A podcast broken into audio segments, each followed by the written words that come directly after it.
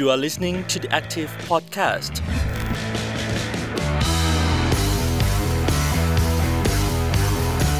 วัสดีค่ะ ต้อนรับคุณผู้ฟังเข้าสู่ The Active Podcast นะคะ สัปดาห์นี้อยู่กับพรีนพิชยาพรโพสง่าค่ะ เรามีนัดกันอีกครั้งหนึ่งนะคะ ในการมาพูดคุยกันถึงเรื่องปัญหาพนักงานแพลตฟอร์ม แรงงานแพลตฟอร์ม ซึ่งแพลตฟอร์มเหล่านี้ค่ะ ใกล้ตัวที่สุดก็คือแพลตฟอร์มเวลาที่เราใช้บริการแอปพลิเคชันต่างๆ หลายตอนมากๆเลยนะคะ ที่เราพูดคุยกัน ซึ่งเป็นความร่วมมือระหว่าง The Active กับ JELI หรือว่าสถาบันแรงงานและเศรษฐกิจที่เป็นธรรมค่ะคุยกันวันนี้มาจนถึงตอนที่ 6 แล้วนะคะ อยู่กันในหัวข้อปัญหาคุกคามคนงานหญิง แพลตฟอร์มช่วยปกป้องหรือปกปิดค่ะแล้ววันนี้นะคะเรายังมีวิทยากรร่วมอีกหลายท่าน สวัสดีคุณสุธิลาลืนคำนะคะ พี่บีค่ะ จากสถาบันแรงงานและเศรษฐกิจที่เป็นธรรม วันนี้พี่บีมาเป็นพิธีกรกับพีนด้วย สวัสดีค่ะ ค่ะ สวัสดีค่ะ และอีกสองท่านนะคะ นั่นก็คือดรเกรียงศักดิ์ธีระโกวิทขจร ผู้อำนวยการสถาบันแรงงาน และเศรษฐกิจที่เป็นธรรม รวมถึงคุณใหม่นะคะ นามสมมุติค่ะ ก็คือเป็นตัวแทนแม่บ้านแพลตฟอร์มที่ เรียกว่ารับงานจากหลายแอปพลิเคชันด้วยกันวันนี้มาแลกเปลี่ยนกันถึงปัญหาที่คุณใหม่เองเป็นผู้ที่เผชิญกับการคุกคามทางเพศ เวลาที่ไปรับงานต่างๆ และการแก้ไขก็น่าจะต้องพึ่งกลไกของแพลตฟอร์ม รวมถึงนโยบายต่างๆ ที่เข้ามาช่วยเหลือแรงงานด้วยนะคะ สวัสดีอาจารย์เกียงและคุณใหม่ค่ะ สวัสดีค่ะ ครับ สวัสดีครับ ถาบันแรงงานและเศรษฐกิจที่เป็นธรรมเราได้เก็บรวบรวมข้อมูลค่ะ โครงการวิจัยการศึกษาเรื่องอำนาจต่อรองของคนงานหญิงบนแพลตฟอร์มนะคะด้านการดูแลเนาะเก็บข้อมูลในเรื่องของกลุ่มพนักงานแม่บ้านแล้วก็กลุ่มเทอราปิสนวดค่ะ แต่ละกลุ่มตัวอย่างที่เราสำรวจเนี่ยประมาณกลุ่มละร้อยกว่าคนเนี่ยค่ะ พบว่ากลุ่มผู้หญิงจำนวนมากต้องรับผิดชอบงานบ้านทุกสิ่งที่ ที่ตัวผู้หญิงที่เขาถูกเลือกปฏิบัติตั้งแต่ในครอบครัวเนาะซึ่งเรามักจะได้ยินคำพูดที่ว่าไปทำงานข้างนอกได้ ตัวในบ้านเองก็ก็ต้องสามารถทำได้ กลุ่มนวดพนักงานนวดเนี่ยค่ะ จะเห็นชัดเจนเลยการถูกเลือกปฏิบัติตั้งแต่เขาไปสมัครเขาจะต้องมีรูปโปรไฟล์ที่จะต้องลง บางทีเขาอาจจะเป็นคนที่น้ำหนักเยอะจนคล้ายๆ เหมือนต้องมาบีบอัดรูปตัวเองให้มันให้มันตัวรีบๆผอมๆอย่างเงี้ยค่ะ แล้วพอเขารับงานไปทำงานกับลูกค้า ลูกค้าพอมาเห็นแล้วซึ่งมันเป็นคนละคนลูกค้าก็จะรู้สึกไม่พอใจ ขณะที่ทำงานลูกค้าจะเกิดความไม่พอใจหรือบางครั้งนะคะ ให้ค่าเดินทางกลับบ้านไปเลย คุณไม่ต้องมานวดฉันแล้วนะอะไรอย่างเงี้ยค่ะ แต่ถ้าฝั่งในส่วนของกลุ่มพนักงานแม่บ้านนะคะก็เขาจะถูกเลือกปฏิบัติอย่างเช่น กลุ่มพนักงานแม่บ้านอาจจะนับถือศาสนาคริสต์แต่ด้วยความที่เขาไปทำความสะอาดบ้านที่ ลูกบ้านที่นับถือศาสนาพุทธอาจจะให้ไปนั่งสวดมนต์ไหว้พระด้วย ซึ่งมันไม่สามารถทำได้เนาะหรืออาจจะถูกเลือกปฏิบัติที่ไม่ให้เข้าห้องน้ำไม่ให้ทานน้ำในบ้านลูกค้าเนี่ยค่ะ นอกจากนี้ก็ยังถูกเลือกปฏิบัติกับตัวแพลตฟอร์มเอง ในเรื่องของการรับงานในเรื่องของการยินยอมทำตามแอดมินทุกอย่างเรามักจะได้งานงานเยอะกว่าเพื่อน แต่ถ้าเกิดว่าเรามีคำถามหรือเราโต้แย้งในสิ่งที่เราสามารถที่จะต่อรองได้ เรากลับมองไม่เห็นงาน อันนี้คือถูกเลือกปฏิบัติจากตัวบริษัทในแอปพลิเคชันต่างๆ ทีนี้ถ้าพูดถึงเรื่องการคุกคามทางเพศ ในสถานที่ทำงานของแรงงานแพลตฟอร์ม ที่เป็นเพศหญิงบ้างล่ะคะพี่บีเป็นยังไงบ้างคะบางทีลูกค้าเป็นผู้ชาย จู่ๆก็จะลุกขึ้นมาถอดกางเกงอะไรอย่างเงี้ยค่ะ แล้วก็ขอให้แม่บ้านหมายถึงว่า จับอวัยวะเพศ ขอให้ช่วยเหลือ ขอร้องให้จับ แต่ขณะเดียวกัน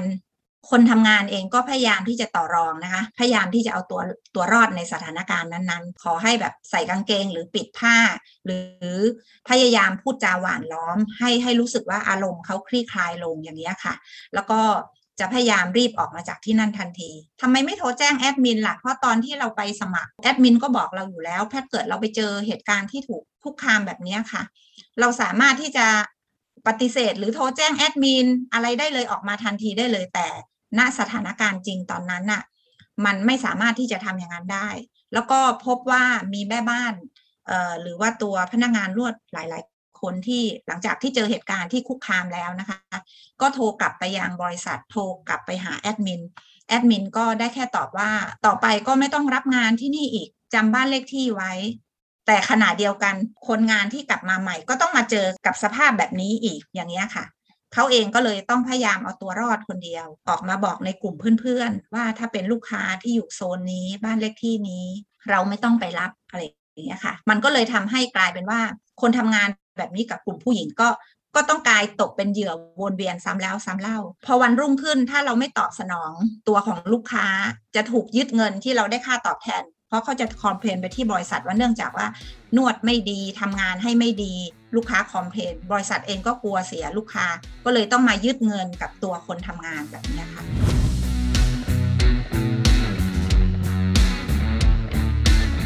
ปัจจัยอะไรบ้างนะคะที่ทำให้แรงงานหญิงถูกคุกคามทางเพศแบบนี้กลายเป็นเหมือนการผลิตซ้ำต่อคนงาน เกิดและเกิดการเลือกปฏิบัติต่อคนงานหญิงแบบนี้ค่ะ อาจารย์เกียงมองเรื่องนี้ยังไงบ้างคะแรงงานกลุ่มอย่างเช่น แม่บ้านซึ่งทำงานอยู่ในบ้านเนี่ยเป็นกลุ่มซึ่งมีความเปราะบางอยู่แล้วนะครับ แล้วก็กลุ่มนี้เนี่ยก็จะได้รับการคุ้มครองทางกฎหมายน้อย เป็นกลุ่มซึ่งมีความเปราะบางในเชิงของ อำนาจต่อรอง เพราะนั้นเนี่ยพอเรามาศึกษากลุ่มแม่บ้านที่ทำงานบนแพลตฟอร์มเนี่ยจริงแล้วถูกเลือกปฏิบัติ 2 ต่อ 2 ชั้นเลยก็คือหนึ่งก็คือการการทำงานอยู่ในบ้านคนอื่นสองก็คือการอยู่ในภาคธุรกิจใหม่ภาคเศรษฐกิจแพลตฟอร์มเนี่ยซึ่งมันมีช่องว่างของการกำกับดูแล แล้วก็ปัญหาในเรื่องของการดำเนินการของแพลตฟอร์มนะครับ ซึ่งยังยังขาดความโปร่งใส ผมคิดว่าเมื่อกี้เราพูดคำว่า ที่ทำงาน แต่ว่าจริงๆแล้วเนี่ยพอเราพูดคำว่าที่ทำงานในความหมายนี้เนี่ย มันมีความหมายที่ค่อนข้างซับซ้อนเพราะว่าที่ทำงานในปัจจุบันตอนนี้เนี่ยเรากลายกับกลายเป็นสถานที่เอกชนเป็นที่ที่ปิดลับที่เอ่อเป็นที่ส่วนตัวของอของใครคนหนึ่งนะครับ คราวนี้พอมันมีแพลตฟอร์ม ซึ่งเป็นเคยทำหน้าที่เป็นคล้ายๆ กับบุคคลที่สามซึ่งทำหน้าที่ในการจับคู่หรือว่าในอดีตเนี่ย เราก็คุ้นเคยกับหน้าที่ของธุรกิจจัดหาคนงานตอนนี้ เมื่อมีทั้งผู้รับบริการผู้ให้บริการแล้วก็แพลตฟอร์ม อันนี้เนี่ยเมื่อเกิดปัญหาขึ้นเนี่ยความซับซ้อนมันย่อมเกิดขึ้นนะครับ อีกประเด็นก็คือจริง ๆ แล้วตอนนี้เรากำลังพูดถึงกลุ่มคนงานสองกลุ่มอยู่ ก็คือแม่บ้านกับพนักงานนวดผมคิดว่ามันมีหลายประเด็นที่เข้ามาเกี่ยวข้องนะครับ อย่างเช่น การเลือกปฏิบัติในเชิงวัฒนธรรม ซึ่งคนงานที่เป็นผู้หญิงเนี่ยเป็นคนที่ต้องได้รับภาระในการดูแลงานบ้านในบ้านตัวเองอยู่แล้ว เมื่อผู้หญิงเนี่ยนะครับถ้าต้องทำงานบ้านต้องรับภาระในการทำงานบ้าน แล้วมีชั่วโมงการทำงานมากนะครับ จริงๆแล้วในทั่วโลกมีการศึกษา พบว่าผู้หญิงเนี่ยทำงานบ้านมากกว่าผู้ชายสามเท่าถึงห้าเท่านะครับ แล้วแต่บริบทของกฎหมายหรือว่าบรรทัดฐานทางสังคมนี่แล้วในสังคมไทยเราจะเป็นผู้หญิงก็ยังเป็นคนที่ทำงานหนักอยู่ เพราะนั้นเมื่อทำงานหนักในยะของมันก็คือว่าจะมีเวลาในการทำงานที่ได้รับค่าจ้างน้อยลงในตลาดถูกไหมฮะ ซึ่งก็หมายความว่าผู้หญิงเองก็มีภาระพึ่งพิงที่จะต้องพึ่งพา อาจจะเป็นสามีหรือคนที่มีรายได้ประจำเพราะฉะนั้นความคาดหวังของคนในสังคมก็คือคาดหวังว่างานนี้ต้องเป็นงานที่ผู้หญิงทำ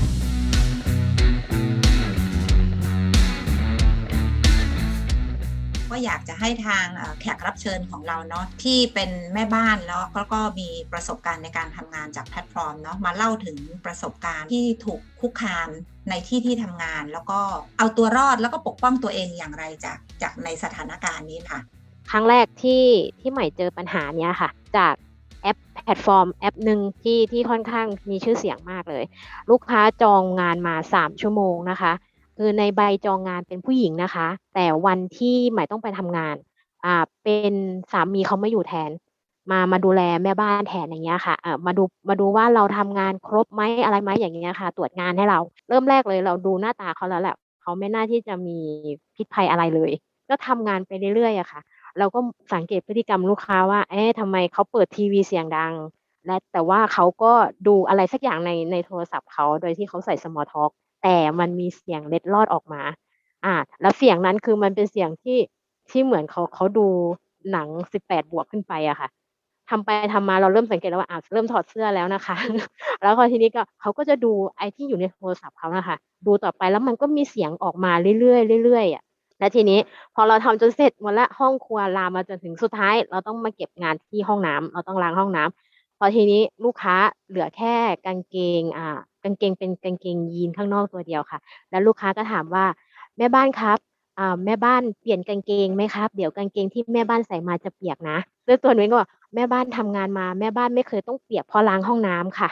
ก็เลยก็เลยแจ้งลูกค้าไปแบบนี้ก่อน เขาจะได้รู้ว่า เออเราเราเราไม่สะดวกใจที่เราจะจะทำอะไรอย่างนี้นะ อะไรอย่างเงี้ยค่ะ เขาก็ว่าโอเคโอเค แต่คือตอนนั้นที่ที่แม่บ้านออกมาจากในห้องน้ำนะคะ ลูกค้าเหลือบ็อกเซอร์ตัวเดียวจ้ะตอนนั้นคือไม่ไหวแล้วฉันไม่ไหวแล้วตอนนั้นอะ คือโอเคก็เลยบอกว่าลูกค้าตรวจงานได้เลยนะคะ มีส่วนไหนที่ไม่เรียบร้อยเดี๋ยวแม่บ้านจะรีบเคลียร์ให้อ่าพอเขาตรวจงานแล้วบอกว่าโอเคไม่เป็นไรเรียบร้อยหมดแล้วทุกอย่างคือรีบชิ่งเลยค่ะ หอบทุกอย่างคือไม่เก็บนะคะ คือใช้คำว่าหอบ ออกจากห้องนั้นเลย เพราะว่าเราเราเรารู้อยู่แล้วว่าเราไม่สามารถที่จะแจ้งแอดมินได้เพราะแอดมินไม่เชื่อเรา เพราะว่าเคยมีแม่บ้านหลาย ๆ ท่านที่เราไปงานเจอกันอย่างเงี้ยเป็นงานคู่เงี้ย เราเคยเคยสอบถามเขาว่าเขาเคยเจอเหตุการณ์แบบนี้ไหมเขาบอกเขาเคยเจอ แล้วเขาอะแจ้งแอดมินแล้วแต่แอดมินเขาก็บอกว่างั้นพี่ก็ออกมาแค่นั้น แล้วถามว่า เขาช่วยเหลือในส่วนอื่นอีกไหม เขาไม่ช่วยเพราะเขาไม่เคยเจอหน้างาน เกือบทุกแอปพลิเคชันนะคะ ไม่ว่าจะเป็นแม่บ้านหรือว่ากลุ่มพนักงานนวดนะคะ จะมีคล้ายๆว่าลูกค้ากดรับงาน แล้วก็กดคะแนนให้กับทางแม่บ้าน หรือทางกลุ่มพนักงานนวด แต่ขณะเดียวกันในทางกลับกัน เราจะไม่มีสิทธิ์ที่จะไปประเมินหรือเออกดดาวให้กับทางลูกค้า เราถูกประเมินฝ่ายเดียวค่ะ แต่เราไม่มีสิทธิ์ที่จะไปประเมินลูกค้าหรือไปประเมินบริษัท ซึ่งตรงนี้เองก็เป็นจุดจุดหนึ่ง อยากจะมีการประเมินหรืออยากจะแสดงความคิดเห็นนะคะในในตัวแอปพลิเคชัน รวมถึงอยากจะมีอำนาจต่อรองเนาะอยากจะมีส่วนร่วมในการกำหนดนโยบาย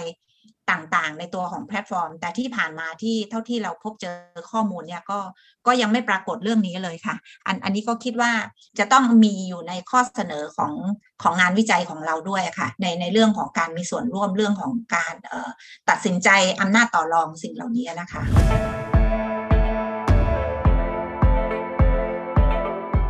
ใหม่มีข้อเสนอยังไงในการแก้ไขปัญหาเรื่องเหล่านี้บ้างนะคะ เพราะดูเหมือนว่าเดิมทีนะปัจจุบันนี้จะไม่มีวิธีการใดเลยหรือเปล่าที่ที่จะมาเป็นเครื่องมือหรือเป็นกลไกในการช่วยทำให้แม่บ้านหรือแรงงานหญิงรู้สึกปลอดภัยในการทำงานมากขึ้นค่ะค่ะข้อเสนอนะคะ อยากให้ทุกแอปมีโปรไฟล์ของลูกค้า คือแค่ให้เห็นหน้าตาก็ได้ เห็นหน้าตาว่าลูกค้าท่านนี้เป็นอย่างนี้อย่างนี้ แล้วก็อยากให้อ่าแอดมินนะคะที่เป็นคนกลางอะ คอนเฟิร์มกับเราว่าในวันที่แม่บ้านที่จะไปทำงานอะ ขอเป็นคนเนี้ยอ่าอยู่ดูแลนะ อะไรอย่างเงี้ยค่ะ แล้วก็อยากให้แม่บ้านอะ ได้มีโอกาสได้ให้คะแนนกับลูกค้าบ้าง แบบมีข้อย่อยว่าอ่าข้อหนึ่งเนี้ย ลูกค้าอัธยาศัยเป็นยังไง ให้คะแนนหนึ่งสองสามสี่ห้าอย่างเงี้ยค่ะอ่าลูกค้าข้อสองอย่างเงี้ยค่ะ ลูกค้ามีบุคลิกพฤติกรรมเป็นยังไงหนึ่งสองสามสี่ห้าอย่างเงี้ยค่ะ คือหนึ่งนี่ก็คือแย่ แล้วก็ห้าอาจจะแย่สุดๆ อย่างเงี้ยแล้วก็แบบสามลูกค้ามีมีแนวโน้มที่จะแบบตรงตรงเนี้ยคือไม่รู้ว่าจะใช้คำไหนว่าลูกค้ามีแนวโน้มที่จะแบบจุดๆๆไหมค่ะไอ้ตรงจุดๆๆอะคือยังไม่รู้ว่าอยากจะใส่ข้อความอะไร เพราะว่าถ้าใส่ไปกลัวมันจะรุนแรงไปอย่างเงี้ยค่ะ แล้วก็ให้ให้คะแนนลูกค้าไปอย่างเงี้ยค่ะ แล้วก็ข้อสี่ก็คือมันจะเหมือนตอนเนี้ยคือข้อเนี้ย บางแอปอะมีว่าพนักงานยินดีรับงานนี้ในครั้งต่อไปไหมอย่างเงี้ยค่ะ อ่าถ้าถ้าเกิดว่าลูกค้าไม่มีพฤติกรรมแม่บ้านยินดีรับอยู่แล้วค่ะสำหรับลูกค้าท่านนี้ แต่ถ้ามีแม่บ้านอะมองแล้วว่าดูแล้วจะไม่ปลอดภัยอย่างเงี้ยเขาเราก็สามารถลงไปได้เลยว่าไม่ยินดีรับ ตรงเนี้ยถ้าเราตอบไปอย่างเงี้ยตัวแอปพลิเคชันเองน่าจะเข้าใจว่า เพราะอะไรทำไมแม่บ้านถึงตอบว่าไม่ยินดีรับ แสดงว่าเราก็ต้องมีมีอะไรที่แบบลึกๆในใจเราใช่ไหมคะเขาน่าจะเข้าใจในจุดเนี้ยอย่างเงี้ยค่ะ อยากให้อ่าแพลตฟอร์มอะค่ะ ทุกๆ แพลตฟอร์มเลยอะมีมีมาตรฐานที่แบบว่าค่าแรง ที่เฉลี่ยแล้วอะให้ใกล้เคียงกัน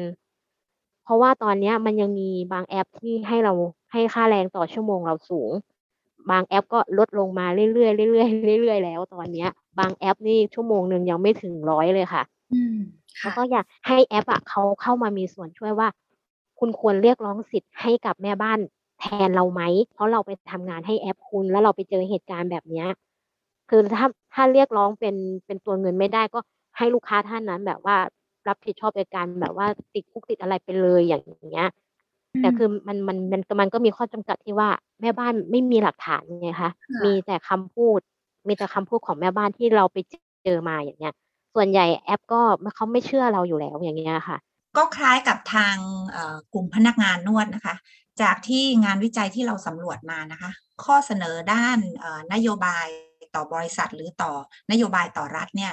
เป็นอันดับสองเลยนะคะในเรื่องของการถูกเลือกปฏิบัติหรือถูกคุกคามทางเพศเนี่ยนะคะที่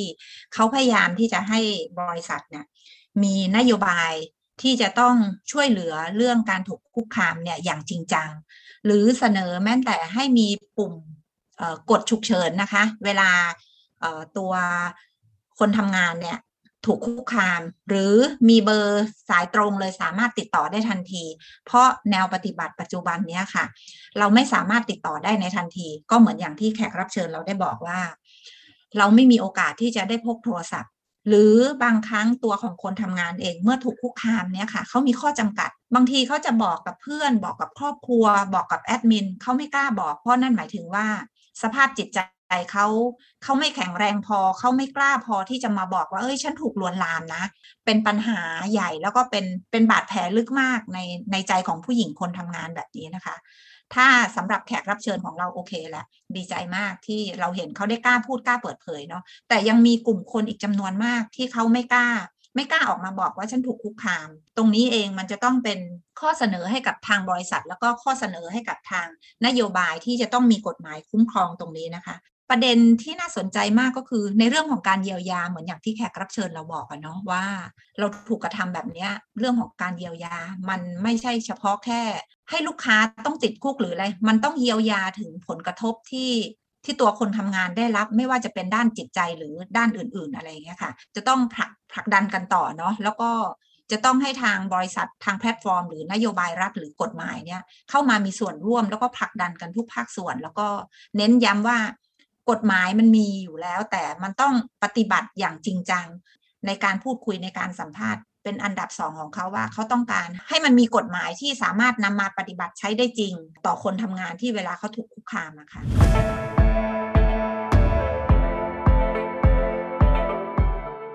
อาจารย์เกรียงคะถ้าพูดถึงภูมิทัศน์ ของงานแพลตฟอร์มในบ้านเราเนี่ยค่ะ ไม่ว่าจะเป็นกลไกของตัวแพลตฟอร์มเอง หรือแม้แต่บริบทรอบด้านที่ตอนนี้เราก็มีการเรียกร้องให้เกิดนโยบาย หรือว่ามาตรการที่จะมาควบคุมแรงงานมากขึ้น จากงานวิจัยที่อาจารย์เกียงและทีมเจลลี่ได้ทำค่ะ มันพอจะเห็นภาพความเป็นไปได้แค่ไหน หรือว่าตอนนี้พลวัตของแรงงานแพลตฟอร์ม ธุรกิจแพลตฟอร์ม ในเมืองไทยเราเป็นยังไงบ้างคะ ลักษณะการทำงานของแพลตฟอร์มที่เรากำลังพูดถึงเนี่ยนะครับกลุ่มที่เป็นแพลตฟอร์มของงานด้านการดูแลนี่ก็มีความแตกต่างจากแพลตฟอร์ม ซึ่งเราอาจจะคุ้นเคยอย่างเช่น แพลตฟอร์มส่งอาหารในหลายประเด็นนะครับประเด็นหนึ่งที่งานวิจัยในต่างประเทศเนี่ยสรุปกันก็คือว่าแพลตฟอร์มส่งอาหาร ซึ่งเรารู้จักอย่างเช่นแพลตฟอร์ม Grab ในบ้านเราเนี่ยมีลักษณะการทำงานแบบ on demand นะครับก็คือ อยากเราต้องการรับบริการเราก็สามารถที่จะเรียกได้ทันที แต่ว่าการทำงานของคนงานด้านการดูแล หรือ care worker ที่เรากำลังพูดถึงเนี่ยมีความแตกต่างหลายลักษณะมาก มีลักษณะที่เป็น on demand อาจจะใช้แอปพลิเคชัน ลักษณะมีอัลกอริทึมในการที่จะควบคุมกำหนดนะครับ สั่งงานติดตาม หรือยังมีลักษณะซึ่งเรียกว่า marketplace อันนี้เป็นลักษณะใช้เครื่องไม้เครื่องมือที่เป็นดิจิทัลหรือเครื่องไม้เครื่องมือออนไลน์มาผสม ไม่ว่าจะเป็นเว็บไซต์ หรือว่าแอปพลิเคชันไลน์อีกอันหนึ่งก็คือลักษณะคล้ายกับกลุ่มนายหน้าที่จับคู่อยู่ แต่ว่าการต่อรองระหว่างคนทำงาน และคน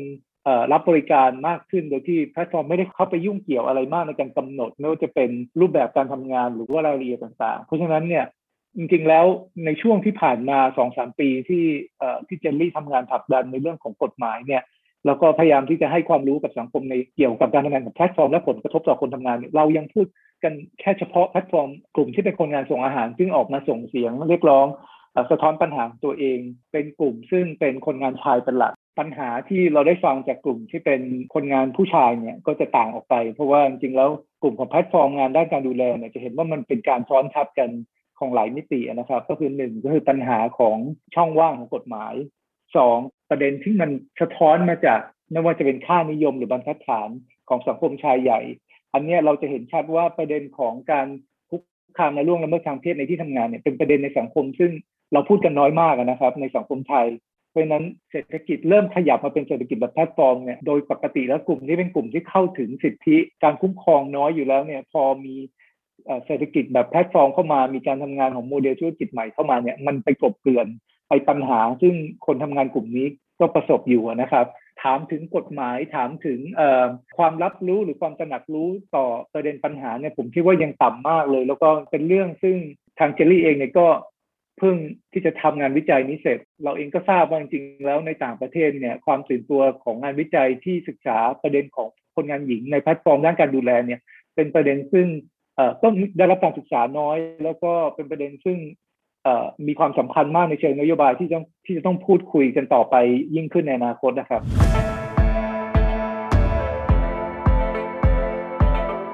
ดังนั้นอาจจะไม่ได้เกี่ยวแค่เรื่องของธุรกิจแพลตฟอร์ม แต่มันอาจจะเกี่ยวไปเรื่องของมิติของสังคมในสิทธิสตรี พี่บีคิดเห็นเรื่องนี้ยังไงบ้างคะ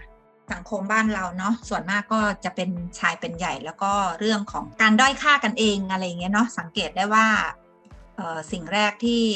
ที่ผู้หญิงเราที่จะต้องถูกมองเวลาเราถูกคุกคามอะไรเนี่ยเขาจะได้ไม่ได้มองถึงบริบทภายนอก เขาจะต้องเพ่งเลงมาตัวพวกเราก็คืออันดับแรกเลยอาจจะเป็นเพราะ เอ๊ะ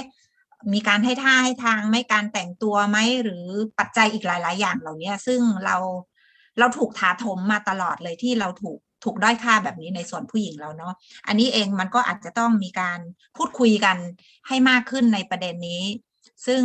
ในงานวิจัยของเราเนี่ยเห็นเห็นได้ชัดเลยว่าเราเจอปัญหามากมายเกี่ยวกับผู้หญิงที่ถูกเลือกปฏิบัติ คือจริง ๆ แล้วเรามีเรื่องอีกมากเลยคิดว่าในโอกาสต่อๆไป เราคิดว่าเราอาจจะต้องเอาตัวประเด็นปัญหาหรือการพูดคุยกันในประเด็นเหล่านี้มา มาพูดคุยกันต่อในเรื่องของมิติเรื่องของสิทธิ์เรื่องของการรับรู้ เรายังมีการพูดคุยแล้วก็ พบปะกันในเรื่องอื่น ๆ ที่เราสามารถทำได้ในช่วงโควิดนี้ แต่สิ่งที่สำคัญที่สุดที่เรามุ่งเน้นแล้วก็เจลลี่ของเราจริง ๆ ก็คือ ประเด็นของผู้หญิงการถูกคุกคามนะเรื่องการถูกล่วงละเมิดทางเพศเนี่ยคิดว่าเราน่าจะได้มีการพูดคุยกันต่อทำกันต่อ แล้วก็เพื่อให้ผลักดันให้มันเป็นข้อเสนอต่อบริษัท เสนอต่อนโยบายรัฐให้มันมีความคุ้มครอง แล้วก็มีการทำงานกับร่วมกันกับ หน่วยงานหรือฝ่ายอื่น ๆด้วยค่ะ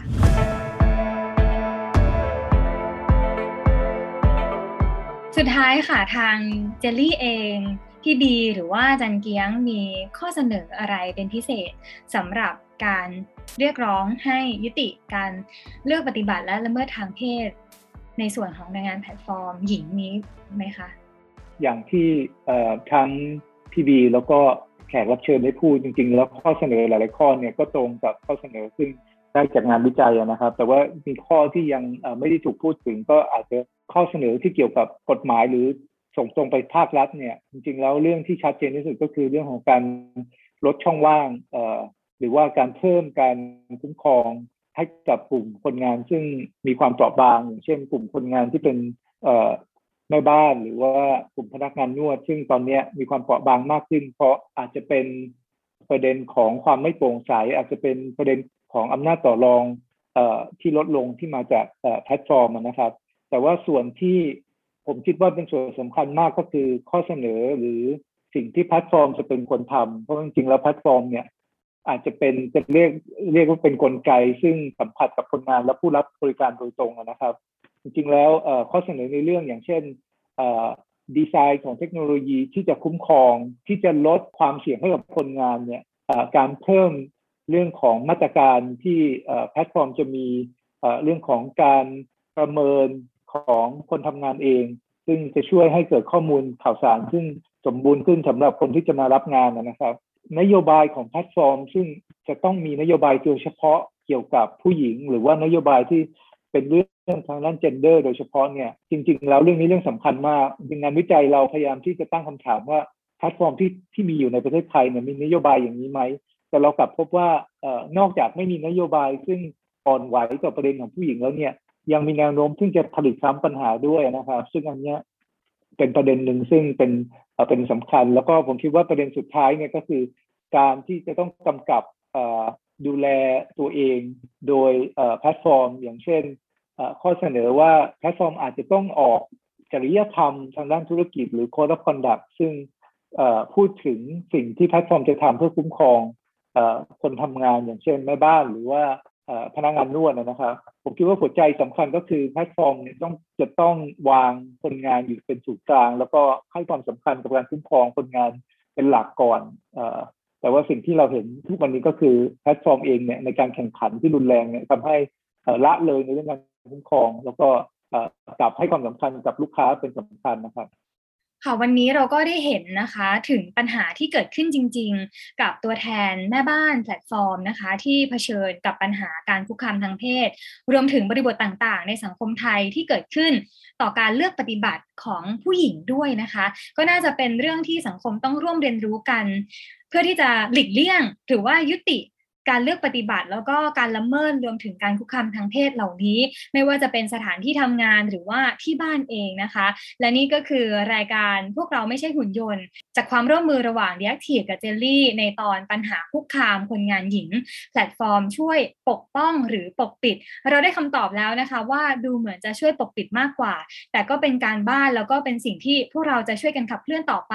ให้แพลตฟอร์ม และกฎหมายต่างๆ ที่เกี่ยวข้องจะช่วยปกป้องแรงงานหญิงได้นะคะ วันนี้ก็ต้องขอขอบพระคุณแขกรับเชิญทุกท่านนะคะ ดร.เกรียงศักดิ์ธีระโกวิทขจรผู้อำนวยการสถาบันแรงงานและเศรษฐกิจที่เป็นธรรม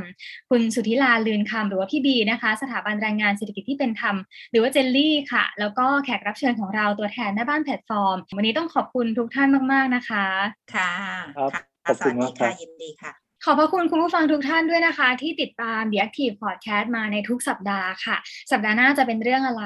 อย่าลืมห้ามพลาดนะคะ เจอกันทุกวันอาทิตย์เวลาเที่ยงตรงเป็นต้นไปค่ะสำหรับวันนี้ครีนก็ต้องขอลาคุณผู้ฟังไปก่อน ขอบคุณและสวัสดีค่ะ You are listening to the Active Podcast.